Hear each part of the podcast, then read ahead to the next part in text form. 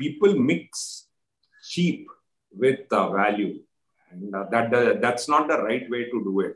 You buy first solvent companies, then you buy contrarian, you be more contrarian. First, you be sure that the company will survive. So a few years back, people used to ask me, how can you buy power companies, power PSUs, oil PSUs? How can you buy telecom? So when COVID hit us, you know, for uh, 18 months, we worked out of home using two things. The fact that the power connection at home, the telecom connection at home. Without the power connection at home and the telecom connection at home, I wouldn't have been able to work out of home for 18 months.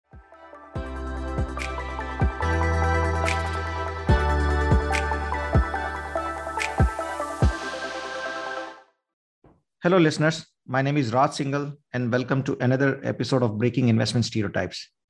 Here we deconstruct world class investors or wealth managers and deep dive into their investing journey, professionally, personally, or both. This episode is brought to you by multiply.co, where we believe that investing is an ignored life skill. Our mission is to create a platform where people can find fellow investors, discover investing products, and share investing ideas.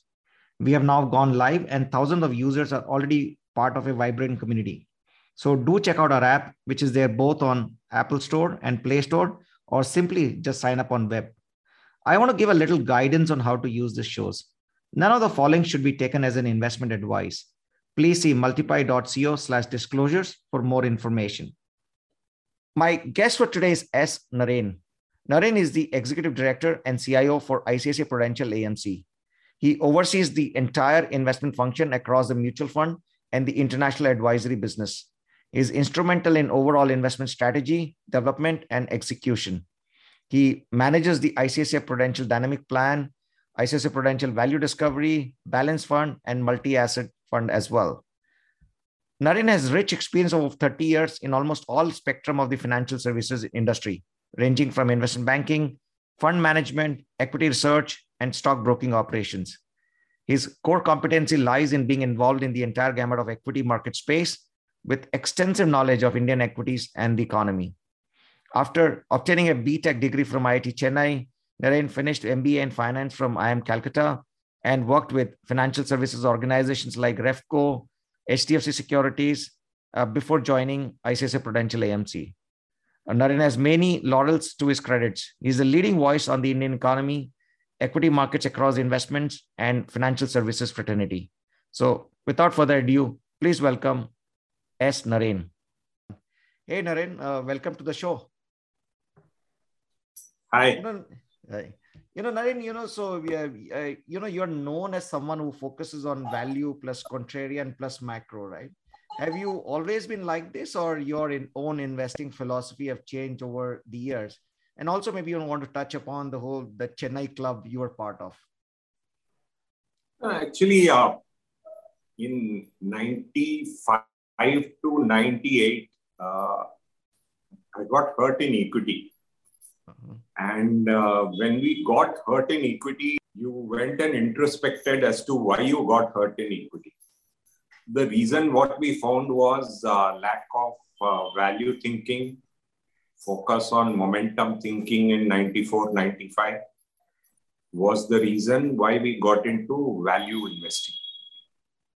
Then uh, 2008, uh, when we, uh, at ICICI Mutual Fund, when we saw investors lose money in our funds, again, we went into introspective thinking as to why we lost money for our investors. We realized that macro is responsible for that.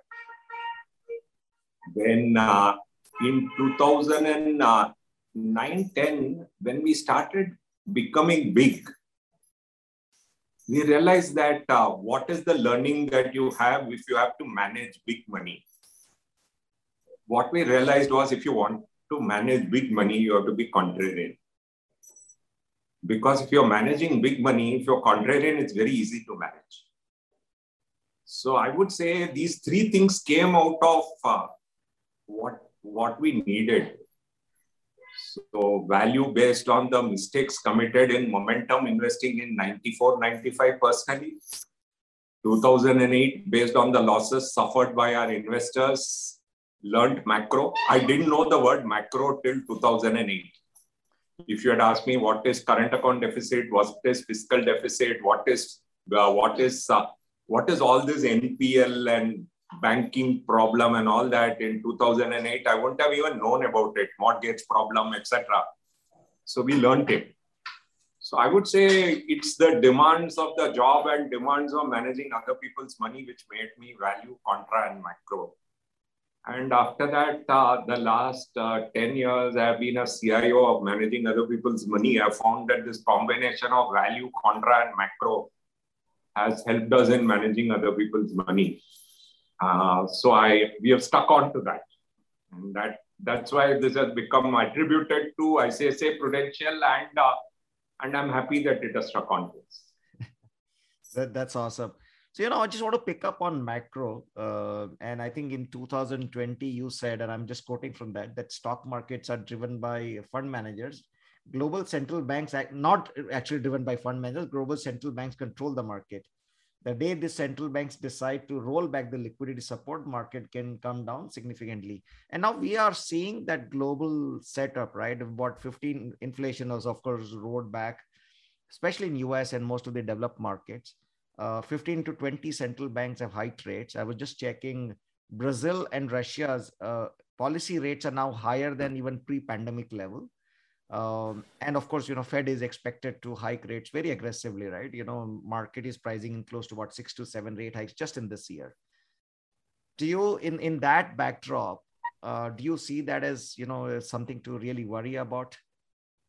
Absolutely, a lot to worry about. and I believe that you know, in tune with what we told in 2020, if you see following that famous Fed statement in November 2021 it has been difficult to make money in any part of the world. China was the only market which corrected before that because Chinese central bank was always hawkish. And uh, other than that, if you looked at it in any other part of the world, after that famous statement by Jerome Powell that uh, inflation is not transitory, it's been impossible to make money in any other part of the world. And uh, so I think uh, till the time the central banks say that inflation is no longer a problem or I'm going to start again pumping money on quantitative easing, it's going to be very tough to make money. And uh, so the thesis that we see, you know, in June, July, August uh, 2020, we were very cautious. I was very cautious. I used to tell my colleagues in my company that we have to be cautious. And we were going wrong. So when we went wrong, we were thinking, why were we going wrong? Then we realized that actually we were looking like equity fund managers. Actually, you should have we should think what the central banks were doing, and they were printing money as there was no tomorrow. Then we realized that uh, that's no longer that uh, we are not the people deciding anything, and it is only the central banks deciding everything. So what we decided was we will launch ICICI Prudential ESG Fund, we launch ICICI Prudential Quant Fund, ICICI Prudential Business Cycle Fund, ICICI Prudential flexi cap fund because we realized that the central banks are continuously printing money. So when we got approval from regulator, we immediately launched these funds. And uh, that call worked because it is the central banks who are printing money and causing everything to go up, including commodities. And uh, that call actually played out till the Fed said transitory inflation is over. Actual inflation has come back. Now we have to act against it. And after that, you notice no one has been able to make money. Impossible if you look at it, anyone who said, okay, on the day they said, uh, said, if you had moved to cash, you would have been better off maybe. Yeah. You know, so talking about inflation and, you know, we've seen uh, commodity prices going up a lot, right, including oil. Uh, but if you look at the recent RBI statement, and, you know, most of us were surprised uh, that they didn't do anything and and probably the reason was that because they are now forecasting inflation to go down to about four four and a half percent how do you see this whole commodity uh, prices, inflation, especially from the equity market point of view? I think the Reserve Bank of India is a very, uh, very complex and very intelligent uh, central bank, and I don't have any right to talk about the central bank. Uh, but I would say that the central bank in India has been very, very, very thoughtful. Last year, they bought so much of dollars because they bought so much of dollars, today we have got no problems. If you look at it, uh, last month uh, they did some uh, selling of bonds. So while they were dovish, they sold a lot of bonds about a few months back. So if you look at it, they have been slowly taking out money out of the economy through VRRR, a new model that they came up with. So while they are dovish, they have done a lot of things. Uh, bought a lot of dollars, done some amount of quantitative tightening. They have uh, removed a lot of money from the economy through VRRR. So I would say that uh, the central bank in India is one of the most intelligent central banks in the world because they have not done thoughtless QE and created so much of uh, surplus, uh, you know, QE like what many other central banks in the world has done. So I would say that uh, we don't look at only one statement of Reserve Bank. We look at all the things that the central bank does and the government does, and we have found them that uh, they know what they are doing and we have to accept that. Uh, but this whole inflation uh, uh, and the the high commodity prices, you know, some of them actually benefit equity markets. Uh, but oil is is a big macro issue for India. But how do you see this whole uh, commodity-led inflation impacting uh, India for now at the, the Indian equities? See, one of the things that we learned over a period of time at ICICI Prudential is that when oil goes up, equity market doesn't come down Mm-hmm. If you go back and study history, 2004 to 8, oil went up, equity market went up. 2009 to 14 also, equity market went up along with oil. So it's only when oil comes down, equity market comes down in India. I don't know why. It's only fixed income interest rates go up when oil goes up. So I would say that, you know, somehow Indian equity market and oil is correlated in a positive way, at least till one point of time, maybe till 100 or something like that. So I'm we're not really that worried about it. I'm we are worried that valuations is too high, but we are not in the equity market. Somehow, what happens, I feel, is that uh, these national oil countries they get current account surplus and they redeploy that money into countries like India as oil goes up above a certain level. And due to that, I feel that uh, equity market does not go down too much because of oil going up. That's what I feel. Having said that, I think uh, the time for easy monetary policy is over. Uh, if you look at last year, because RBI pumped a lot of rupees in the economy when they bought dollars, the economy became very surplus on liquidity. No longer is RBI going to be able to buy dollars. So if they're not going to be able to buy dollars, they're not going to be able to release rupees into the economy. They may be forced to sell dollars. If they sell dollars, they will release rupee from the in, they'll remove rupee from the economy and that is going to tighten the entire monetary conditions in the economy. So we are not where we are in 2020 and the first half of 2021. We are in a much, much tighter liquidity environment. That also will lead to volatility in equity markets over the period from now on. And we are not going to see what we saw between March 2020 and November 2021. Okay. Uh, so one uh, thing I want to talk about, you know, uh, your whole approach to asset allocation, uh, you know, and you've been running uh, one of the most successful multi-asset fund over the years. And I was actually looking at the results, and it's very impressive results over since inception, right?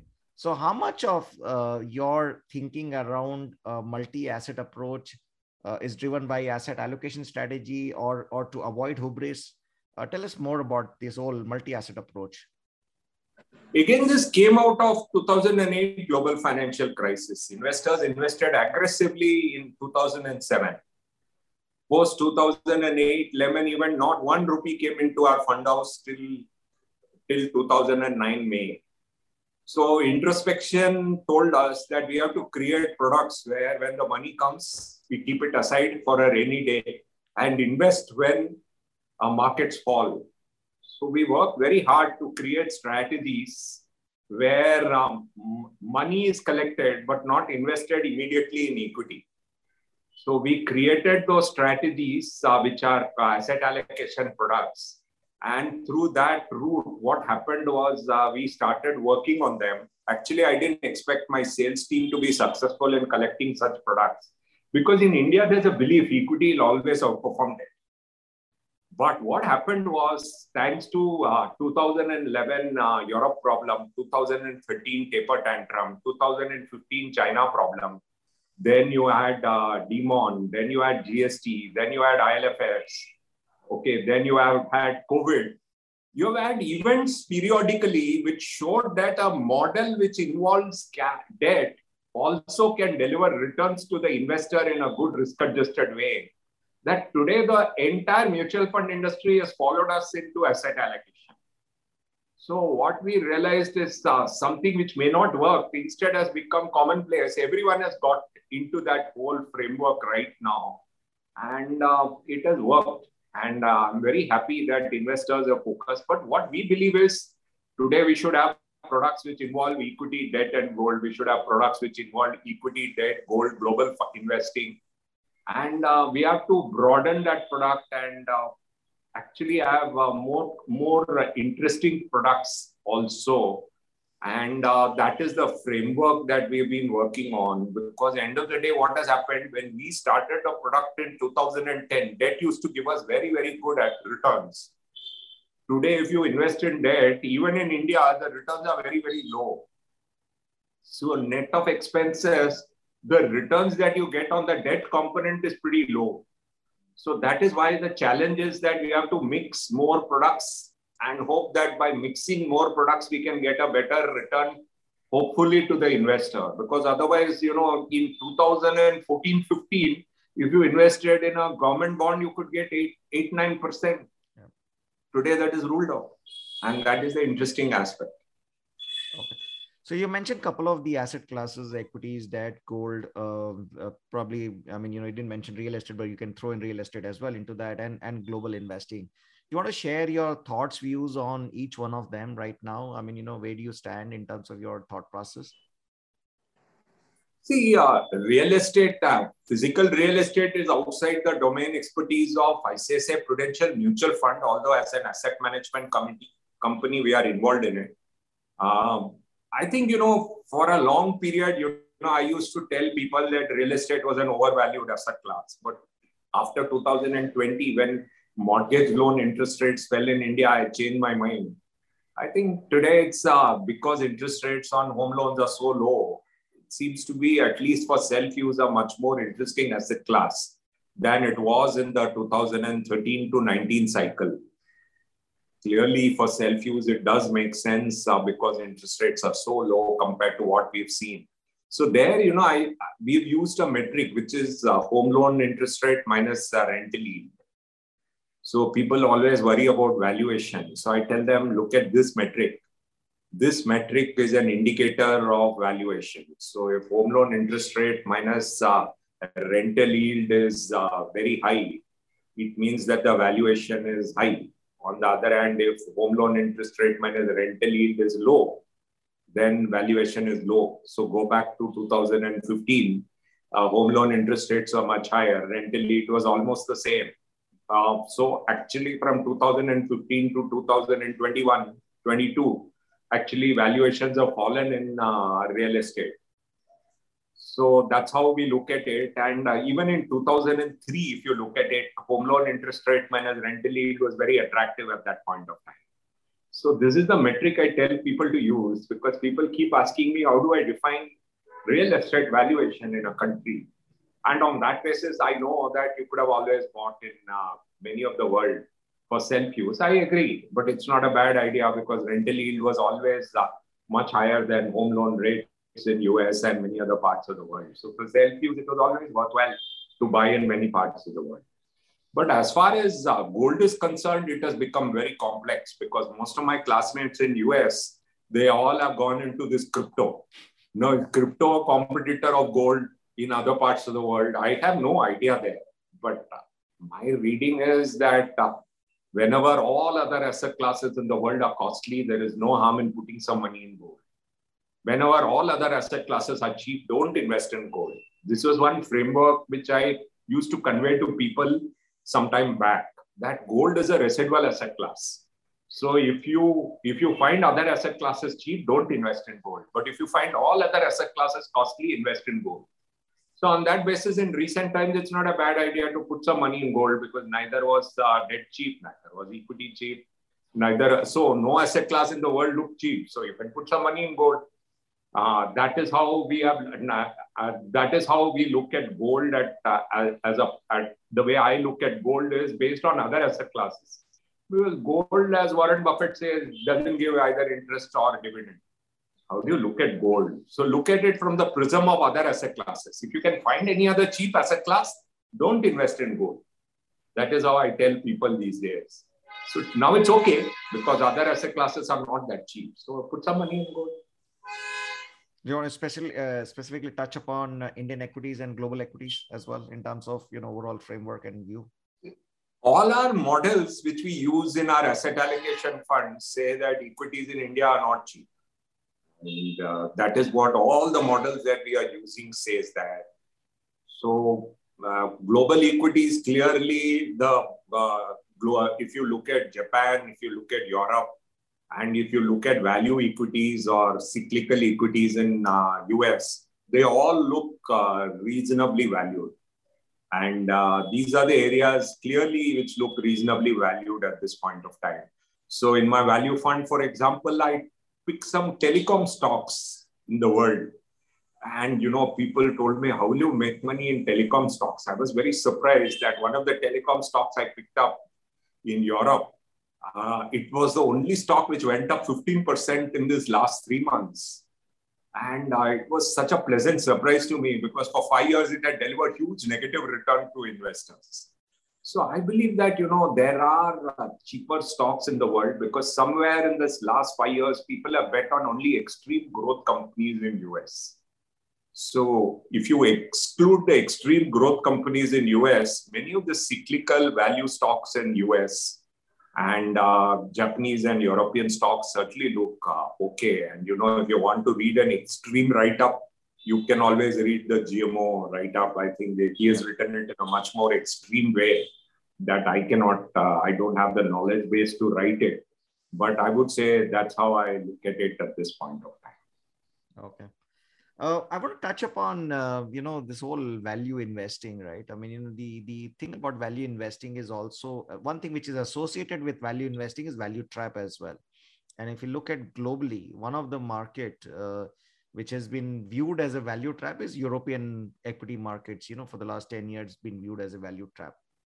Uh, and even Japan, I mean, you know, as, as uh, the equities have not really done very well over the years, if you see. How do you, how does one, while looking at this whole value investing, uh, avoid the value trap? See, you know, in India, which is my base country, uh, I've come to a conclusion that you have to do contrarian investing more than value investing. Okay. And uh, if you're not going to get good dividend yield on your investment, or uh, you're not going to have very good free cash flow yield on your investment, don't look at it. You can't do value investing in leveraged companies. This was something, you know, one of the reasons I would say I survived as a fund manager is uh, I didn't buy uh, infrastructure construction companies in 2007 8 saying it's cheap in 2008 when they fell because they all went bankrupt or I didn't buy private sector power companies saying they are very cheap. So I would say, you know, people mix cheap with uh, value. And uh, that, uh, that's not the right way to do it. You buy first solvent companies, then you buy contrarian, you be more contrarian. First, you be sure that the company will survive. So a few years back, people used to ask me, how can you buy power companies, power PSUs, oil PSUs? How can you buy telecom? So when COVID hit us, you know, for uh, 18 months, we worked out of home using two things. The fact that the power connection at home, the telecom connection at home. Without the power connection at home and the telecom connection at home, I wouldn't have been able to work out of home for 18 months. So I said, these are not value traps. If I'm able to do my entire job out of power and telecom, how can telecom and power be value traps even if it, for 10 years they haven't delivered? So I was very confident it's not a value trap. So I bet even more strongly on them, saying that my entire work is happening due to these two these two sectors. And suddenly they both have worked very, very well for me. So I think you have to ask yourself, are you using that product? Peter Lynch style. are you convinced that you will continue to use that product? So that was very clear in telecom. It was very clear in power with electric vehicles becoming the order of the day. So then uh, the moment uh, COVID ended, I realized that we have to make use of our cars also. And you, you, you don't have a substitute to oil in the next three years. So we said oil is also not a value trap in the near term. Maybe it's a value trap with a 10 year view. So, so I believe that one of the ways in which we look at value traps is are you convinced with the product? So if you're going to bet on a, let's say, a landline phone, then it's a value trap because none of us are going to go back to a landline phone. So I believe that you have to ask yourself a question Are you going to open an account in certain banks in this country? Uh, if you're not going to use uh, open bank accounts, so when people ask me, is this stock a value trap? I ask them, are you going to open a bank account in that bank? If they tell me they're going to use, open a bank account in that bank, I tell them, no, it's not a value trap. If they say, no, no, no, I want you open a bank account in that bank, then I tell them it's a value trap. So I believe Peter Lynch style thinking sometimes works very, very well in identifying value traps because the moment you're using a telecom and you're using power and you're using oil, it can't be a value trap. particularly if it is very, very cheap. That's how, that's the Peter Lynch te- test is much better than any other test in our, in our opinion. So I want to pick one sector, uh, you know, talking about this whole value investing and which is metals, right? Initially did very well, uh, but then off late, last three, four, five months, uh, it's kind of stagnated. And I was looking at the PAT for the quarter, right? So metal has done double the profits of the consumer sector, but of course trades at much lower multiple uh, based on the market cap. And of course there has to be a, a cyclicality discount on that but how do you how will you look at this whole metal industry uh, from this whole value point of view? A very complex sector. You know it's a sector which i've tracked for uh, 15 years. And i later realized that china controls everything. So when china sneezes the sector uh, goes down like one rocket. On the other hand one day china will come and give one statement. Uh, everyone will feel so happy the sector will just go up like a rocket. What I realize is that uh, you cannot uh, do very, you can buy a stock based on price to book. And then uh, you have to take a call what will China do next? And you cannot act based on what China says. You have to take a call that this is what will happen next in China. And it involves very good guesswork and I believe Chinese policymakers are the smartest people in the world. They know how to moderate iron ore prices, they know how to moderate steel prices, they know how to moderate every commodity in the world. So, in our framework, if steel prices go down very low, we buy steel stocks. If steel prices go up very high, we say, let's sell steel stocks. So that model I've seen, if iron ore goes down too low, buy iron ore stocks. If iron ore goes up too high, sell iron ore stocks. And uh, this framework we have seen has worked very much better for us than saying was today China has said this, so let's buy. That model doesn't work. So, you know, over a period of time, we believe that behavioral finance and temperament works much better in metal investing than doing deep analysis of what China is doing today. And in that framework, I would say that at ICICI Prudential Mutual Fund, we made very good uh, alpha over a period of time. Okay. Uh, the other other sector I want to pick up and where uh, uh, probably China will not have much of an influence is banks, right? I mean, you know, so I guess you guys have a very large allocation to tier one banks and and some some PS within within that PSU banks as well. Uh, now there is a school of thought with this whole fintech coming in. I think you touched upon uh, previously as well and shift in technology what will happen to banks people are you know saying many things right? Uh, what is uh, and, uh, and and on the other side that of course right now the credit growth is still very muted but expected to go up. I personally think it will go up because you know i think the capex cycle has started and probably you know people will borrow money from banks. Uh, what what is your thesis right now on this whole you, you guys being positive on bank? What is driving that? See, cyclically, credit growth picking up, lack of a NPL cycle, and uh, so many years of underperformance are a positive. Structurally, what to do, we are not clear. But cyclically, things certainly look better. The problem with the sector comes differently. The problem is if there's, let's say, 10,000 crore of redemption, people will have to sell 3,000 crores of bank stocks. Yeah. That, uh, that is a bigger problem for me than the cyclical uh, positive. So my big worry is if you take the October, September to November period, FIs had so much of banking holdings that when they had to do redemption, they had to sell banking stocks. So my worry comes out of not the over ownership, the ownership itself, that every fund in India has 30% in banking. So if you're going to have redemptions, people are going to sell banking. If people are going to have uh, inflows, people will buy banking. But uh, periodically, there are so many fundraisers which have keep happening in the sector that whenever the whenever inflows come, many of these brilliant investment bankers find some fundraising to do in some bank or the other.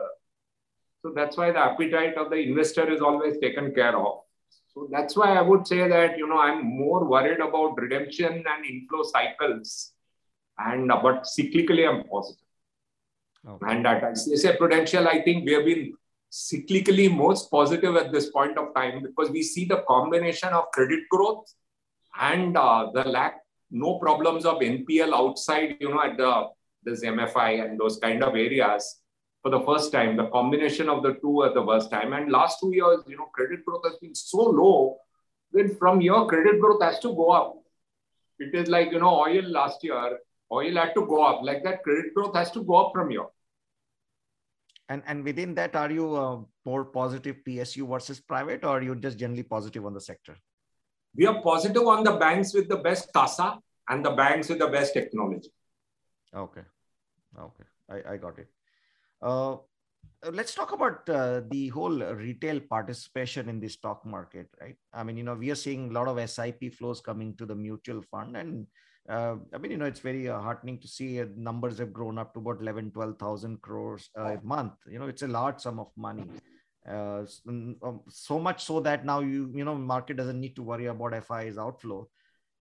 What do you think about this whole SIP flow? There is a more structural thing to that that will stay on.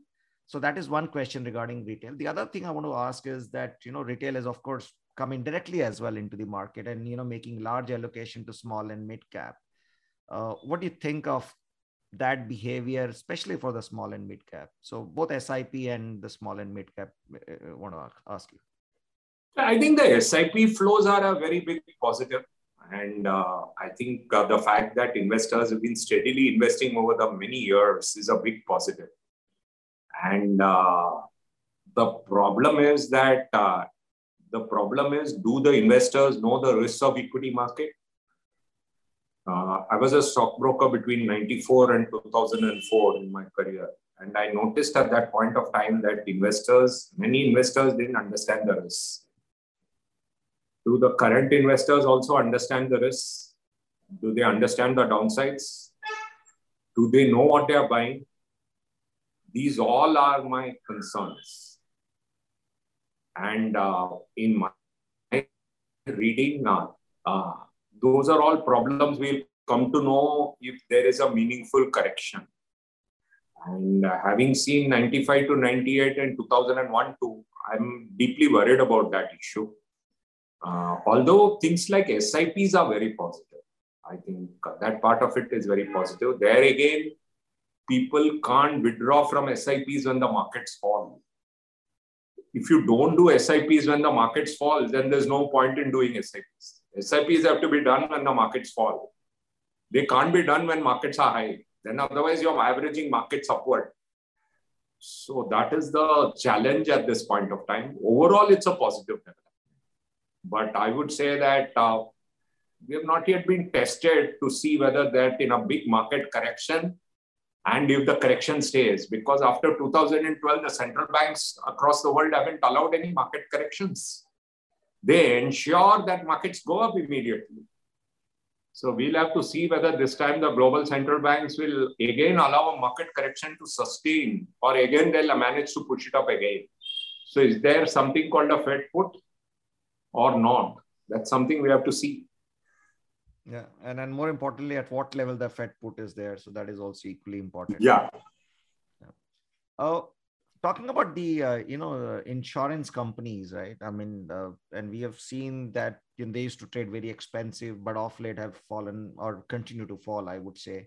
And I think I, I saw that you guys have been increasing allocations, especially the life insurance, uh, you know, uh, the companies in the fund what's your overall thesis, especially in the view of the you know uh, upcoming uh, LIC IPO, com- you know, which is going to happen in the market soon?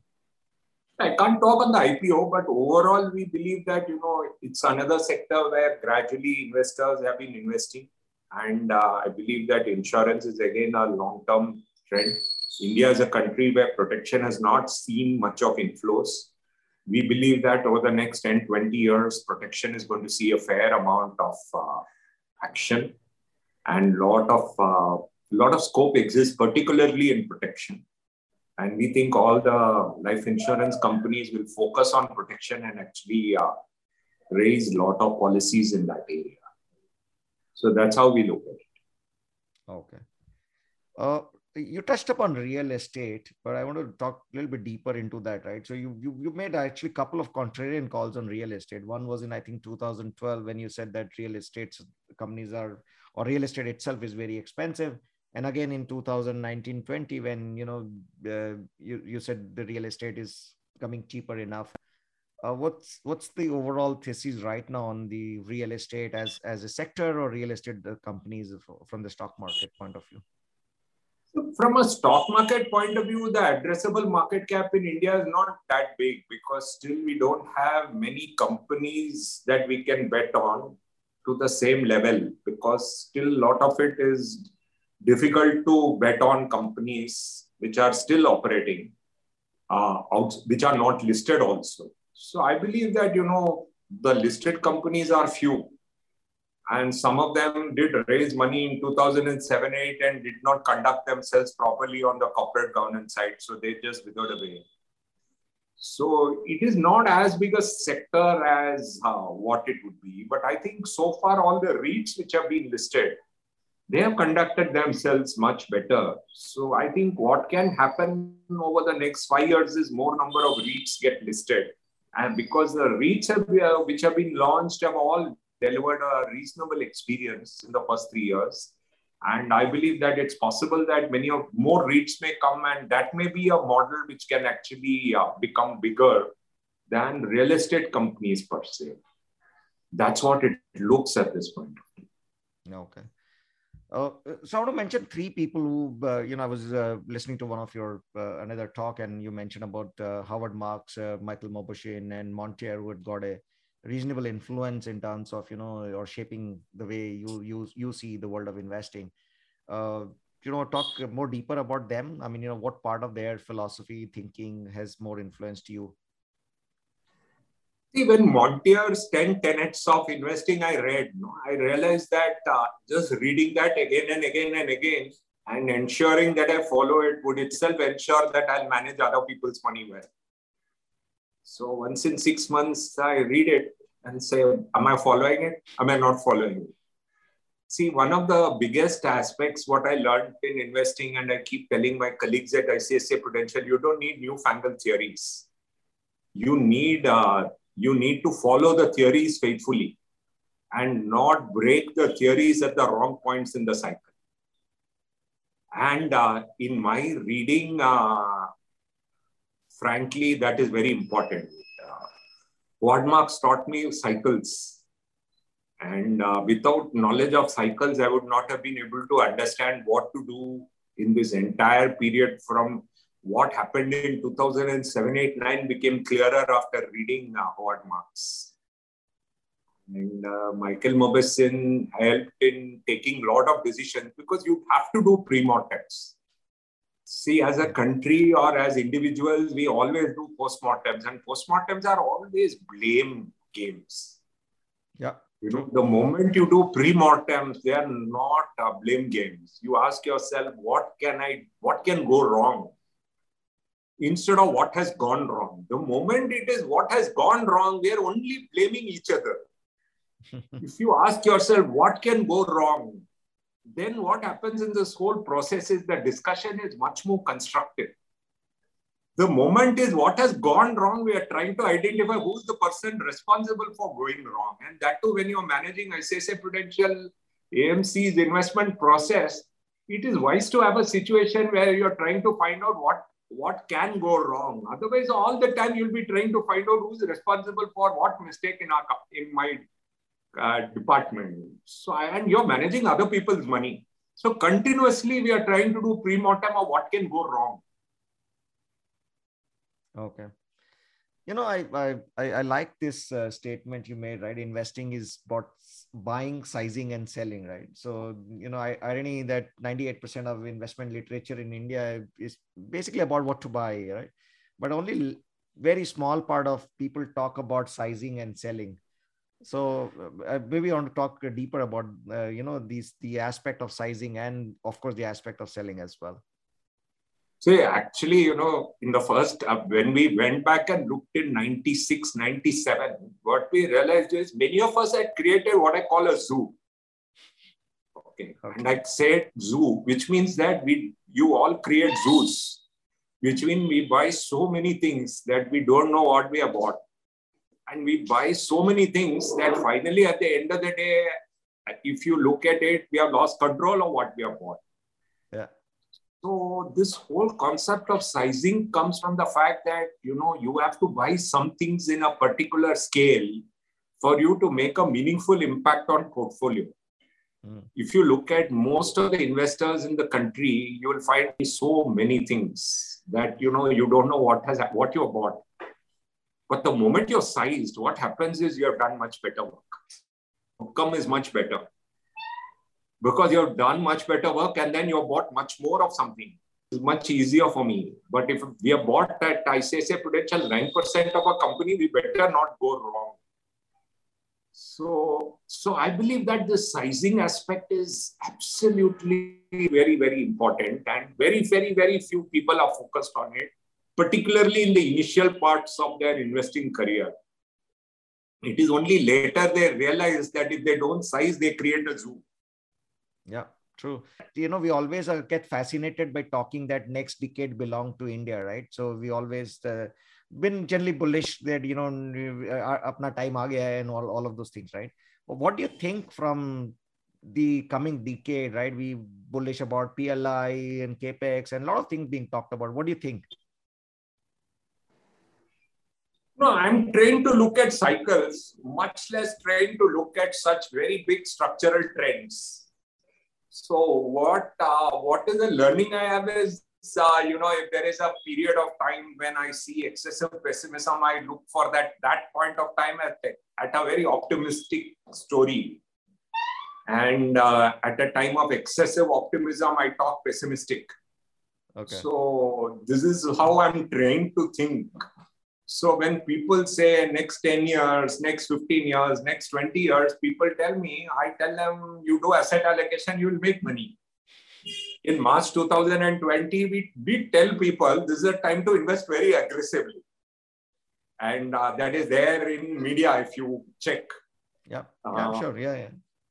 So what happens is, you know, what happens is people, uh, Howard Marks has said that there are cycles so in those cycle periods, no, there is a time to give an ex- exceedingly optimistic view.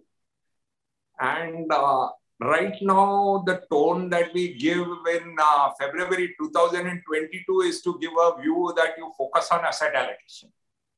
And, and yes, over a 10 year period, always things will be good due to various structural trends in India and uh, very positive demographics structural growth story, good business cycle, etc. But uh, valuations are not as cheap that one should uh, put everything in one asset class. This is how we tell people, and people don't like to hear that. But uh, then we find it easier to convey that because then it protects us that at a later point of time we can actually genuinely give a big buy call. And uh, referring to what we have said in February 2022. no, that's that's true. Uh, let's talk about personal investing, right? Uh, uh, you know, so you know you've been in the market for longer, and you've. Uh, I've, I've, I've also read that you the whole investing cycle, a whole investing uh, your journey started in your home uh, when you used to talk to your dad about when you about this whole investing thing. How's your own personal investing side has evolved? and you know, have you ever also personally looked at investing in any of those high growth tech names globally or, or even, even now in India, some of them are getting listed, which is very off late now. How do you look at the whole thing? And especially, you know, how, how have your behavior changed, your personal investing behavior changed in the volatile times? It's become more conservative, maybe due to age, due to the fact that uh, I have a special child and uh, it's become reasonably conservative. So I stick to mutual funds, uh, particularly ICICI, uh, on, uh, and then uh, and then uh, happily I don't do all these complex anything complex. I'm happy investing in mutual funds. And uh, I found that, uh, you know, you will be surprised that uh, these kind of things itself yield you very decent returns, given that mutual funds are a good vehicle to invest in. And so I have, but in in 2012-13, you know, the Nasdaq fund was available in India and at that point of time, when I invested, and uh, that I did Peter Lynch style after being falling in love with my iPad. And at that point of time, uh, no one wanted to invest in Nasdaq. Yeah. The Nasdaq fund which was which was available in India. But you know, today everyone has fallen hell over heels investing in global uh, funds, but now I'm much more measured and I'm very happy with an asset allocation approach to global investing also through a product that our company created called multi-asset, passive multi-asset fund of fund. But uh, I believe that, you know, these kind of asset allocation models are uh, good enough when market valuations are high if there is a dislocation in the market and I feel the market is dislocated, maybe at that point of time I will go and uh, possibly take a much more aggressive approach to investing. But right now, at this level of the market, with uh, global central banks having pumped uh, $25,000 billion of money in QE, I'm happy being doing asset allocation and re being relaxed about it in the mutual fund format. So, uh, talking about some of the growth names uh, which are getting listed in India, and we have seen those also getting impacted in this whole, uh, you know, global tech meltdown, uh, especially in the high growth and and uh, loss making, especially loss making names. How do you see this whole uh, sector, you know, evolving in India? And you know, you have any suggestions for the investors who are looking at this sector itself? I think we were lucky. First was that the first few companies itself, there was one which has fallen 50%. Yeah. Otherwise, we would have had 20 companies coming like that. And as mutual funds, and that too as one of the largest mutual funds, ICICI Prudential would have had a tough time saying not investing in many of them.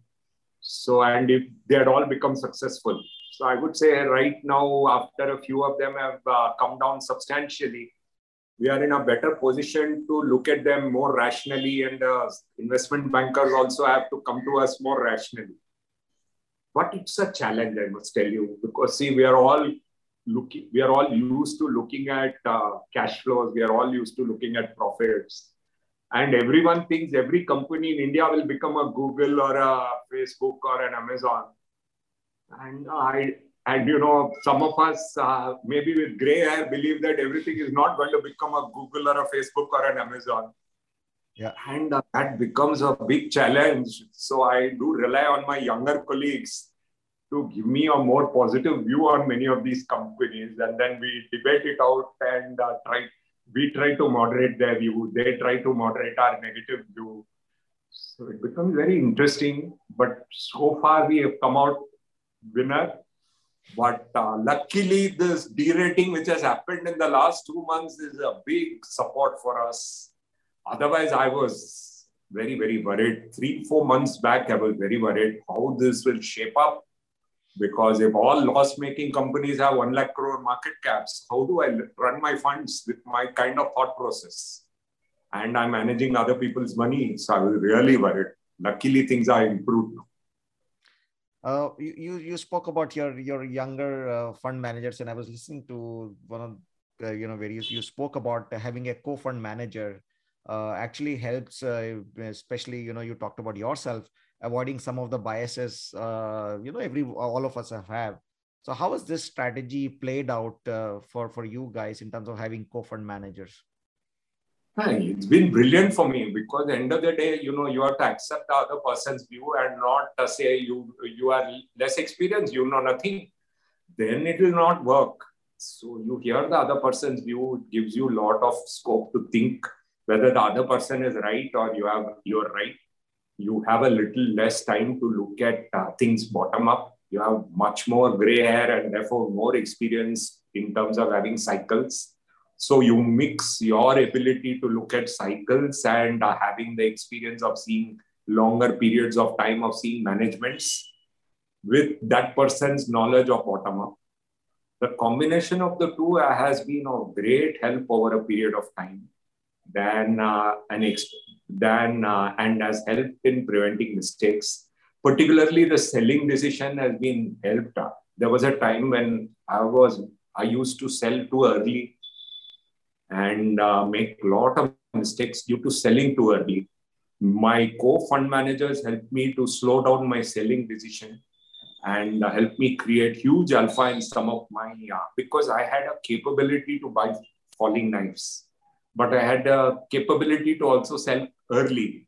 So my co-fund managers prevented me from selling early some of the winning stocks that I had bought correctly at the right time. So I would say that decision was completely due to whatever learnings I had from my co-fund managers. Having said that, I keep saying that fund management is part art, part luck, part science, and temperament is very important. It is the combination of all these things which lead you to winning, both as a fund manager and as an investor. People think it is only uh, knowledge, it is not. It is this combination which is important and if you get this winning combination right, you don't need to work in a mutual fund to make money. You can make money without working in a mutual fund. But uh, maybe working in a mutual fund like ICICI Prudential helps you to learn these skill sets.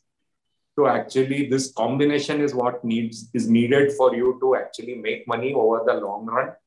And that's that's what uh, if you look at a 95 year old uh, Warren Buffett or even older Charlie Munger has shown us over this entire period.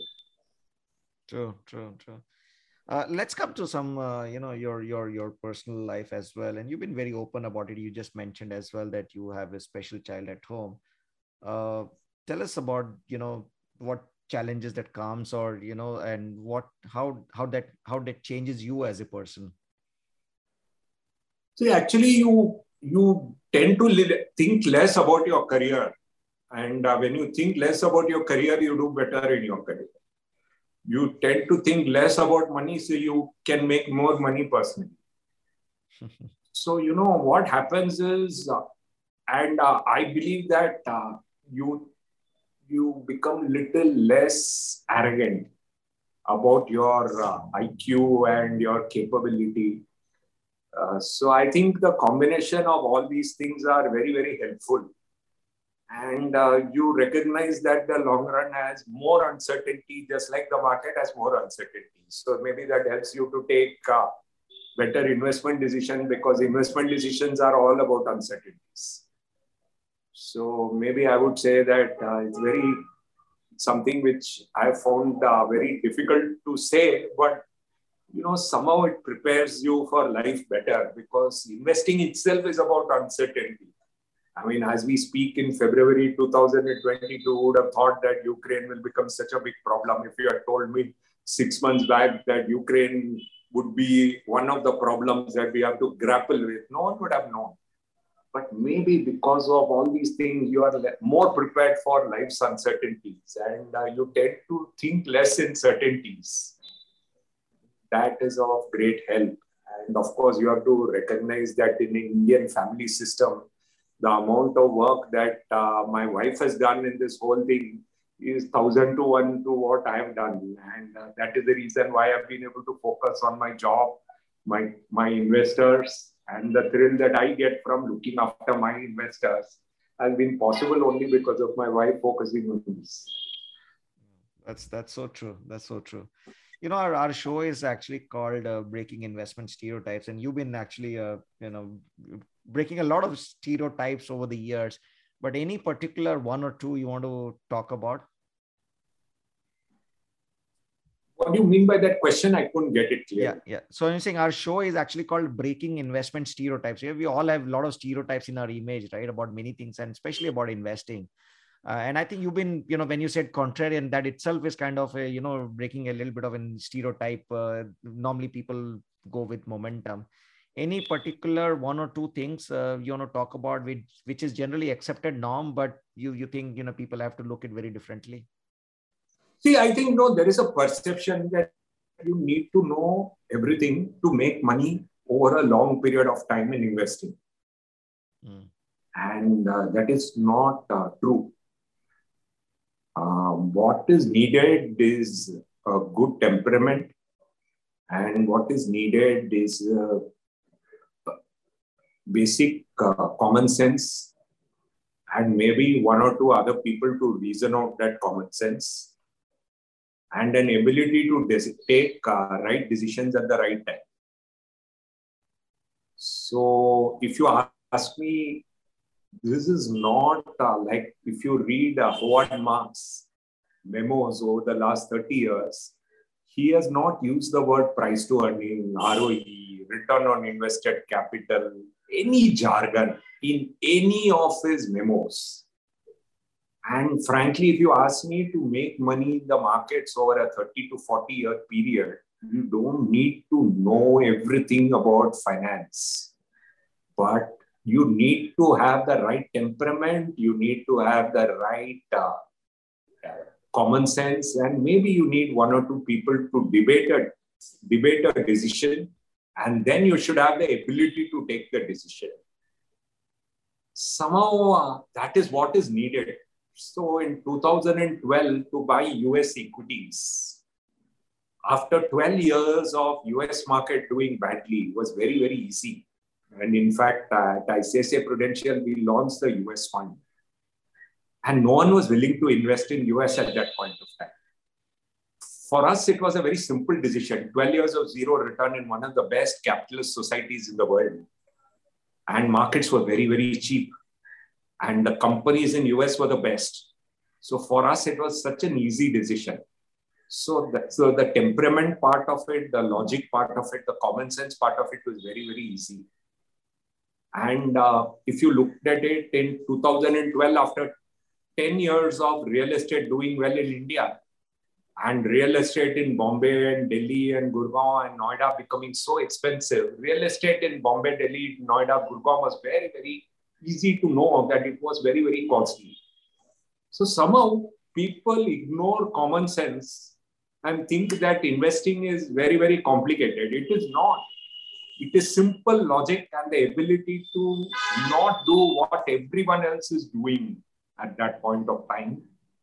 And, and maybe you need one or two other people to be debating with you and the ability to take that decision. So in March 2020, when markets crashed, to put some money to work was too easy.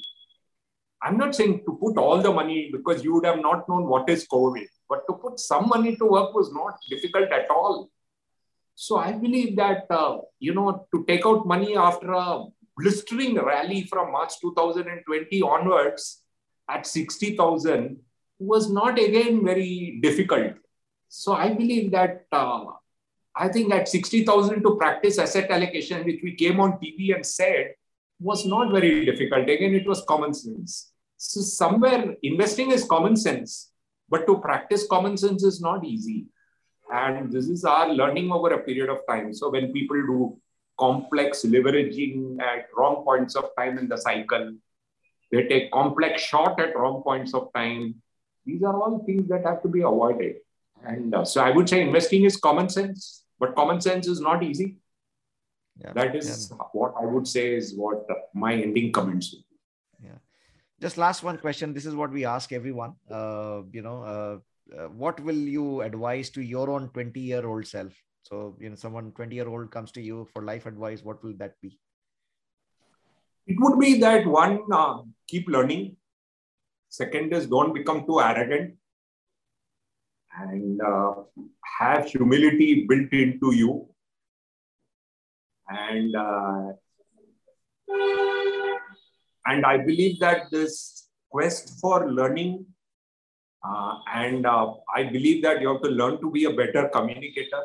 At the age of 20, I was a hopeless communicator, and I did not know how to deal with others. I think it's important to know how to deal with others, whether it is family, friends, bosses, subordinates, colleagues. It's very important how to know how to deal with everyone around you and uh, I believe that if and uh, use or, and become a good investor by using common sense. It's very important to be a good investor than to worry about many other things in life. But people in India are not taught how to be a good investor. They are not taught how to be a good communicator. They are not taught how to deal with others in their life. They're taught how to do complex integration calculation, complex calculus, complex, very many more things complex. But I would say these three skill sets learn how to communicate, how to deal with people, and how to be a good investor of your own money or how to plan your own finances.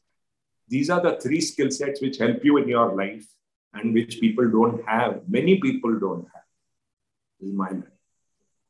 Uh, with that, we come to uh, you know conclusion of our talk. Uh, Naren, thank you so much for your valued time. You know, I really enjoyed the conversation. So thanks a lot. Thank you. Thank you. Thank you.